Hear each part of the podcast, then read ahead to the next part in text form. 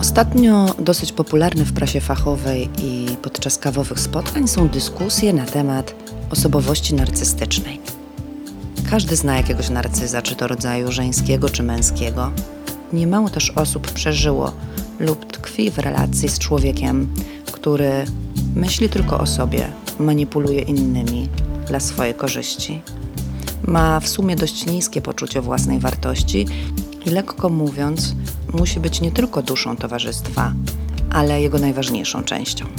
Ponieważ o osobowości narcystycznej i jej spektrum napisano już bardzo wiele, dzisiaj chciałam zwrócić uwagę na cechy charakterystyczne osób, których nasz bohater poszukuje, by oczywiście żyło mu się lepiej. I nieważne jest wcale to, czy mówimy tutaj o związku romantycznym, zawodowym czy też przyjacielskim. Wbrew pozorom, narcyz nie szuka wcale szarej myszki, nie, nie. Do załatwienia swoich spraw, podnoszenia rankingu i życia w świetle reflektorów potrzebny mu jest ktoś inteligentny, ktoś z pasją, zainteresowaniami. Mile widziana jest dusza artystyczna. Nie interesują ich nudni ludzie, bez względu na to, czy to partner, czy własne dziecko. Mieć w blasku swej chwały taką postać to dopiero sukces.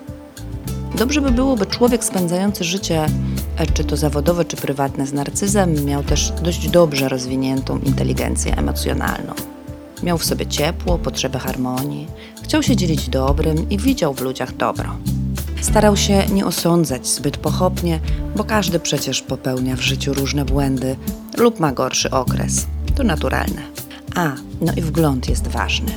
Zaglądanie w siebie, szukanie tam rozwiązań i być może błędów, jakie ja popełniłem czy popełniłam, a nie druga strona, bo się rozwijamy i wszystko jest w nas. Dodajmy do tego zestawu jeszcze empatię, odczuwanie stanów emocjonalnych drugiego człowieka i narcyz znalazł ideał. W zasadzie nie tylko narcyz. Partner czy przyjaciel zbudowany z takich elementów to prawdziwy skarb. Ale jak to się dzieje, że w krótkim dość czasie z empatycznej, inteligentnej, otwartej osoby powstaje człowiek bez właściwości? Historia zazwyczaj wygląda tak.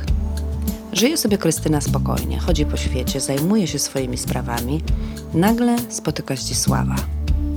Może też być odwrotnie, Zdzisław żyje sobie swoim życiem i spotyka Krystynę, jak tam kto woli. Spotyka więc Krystyna tego Zdzisława i jak to mówiła moja babcia, zdaje się jej, że Pana Boga za nogi złapała. Przystojny, inteligentny, zaradny, opiekuńczy, z poczuciem humoru. Wszystko się samo dzieje. Słucha, rozumie, odpowiada. Szok. Mówi dokładnie to, co Krystyna chciałaby usłyszeć. Jakby czytał w jej myślach. Jest jakby luksusowo. I idealnie. I myśli Krystyna tak, tak, o to mi chodziło.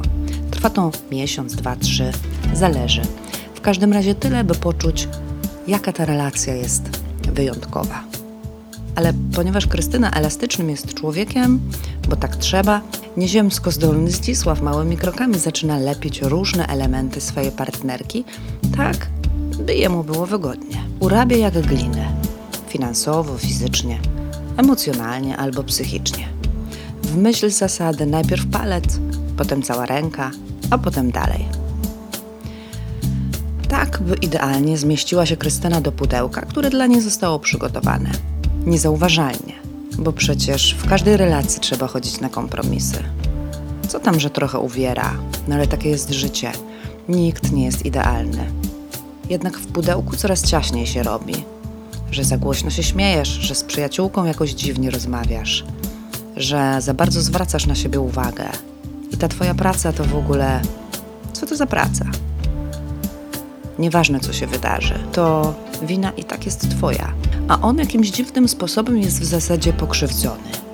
I myśli, a nawet czasem mówi na głos Krystyna: Poszłabym sobie, bo ten człowiek to chyba mnie nie lubi. Ale Zdzisław jest doskonały w swym fachu, więc szybko zażegna pożar jakimś miłym wydarzeniem lub słowem.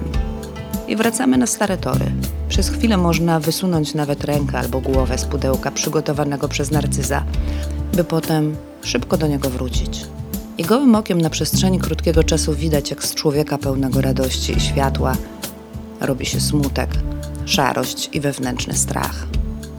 Czy można jeszcze choć czasem być sobą? Powiem krótko: można, a nawet trzeba. z naturalnym dodatkiem, nie czyniąc krzywdy innym istotom. Trzeba szanować siebie, dbać o swoje potrzeby, żyć zgodnie ze swoimi wartościami, zachowywać się tak, jak się chce i stosownie do tego, co się czuje. Czuć to, co się czuje, mieć swoje zdanie i prawo do jego wypowiedzenia, mieć prawo, by powiedzieć nie, być szczęśliwym, oczekiwać wsparcia w związku. Być lojalnym wobec siebie. I może nie najważniejsze, ale ważne, nie mieć do siebie pretensji, że jesteś lub byłeś w takiej relacji. Narcyzi to bardzo zdolni manipulatorzy. Podświadomie i automatycznie tak sterują sytuacją, by zawsze wyszło na ich korzyść.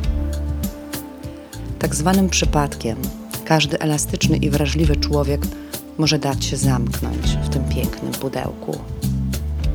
Co z tym zrobić?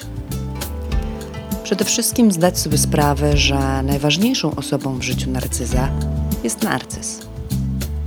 I nikt nie ma takiej mocy ani prawa, by zmieniać jego ani jakiegokolwiek innego drugiego człowieka. Odzyskać samosterowalność wewnętrzną i zewnętrzną i nie dać się zwieść. Są na świecie jeszcze inni ludzie, którzy są inteligentni, empatyczni, pełni radości i chęci dzielenia się dobrem z drugim człowiekiem. Ciałko.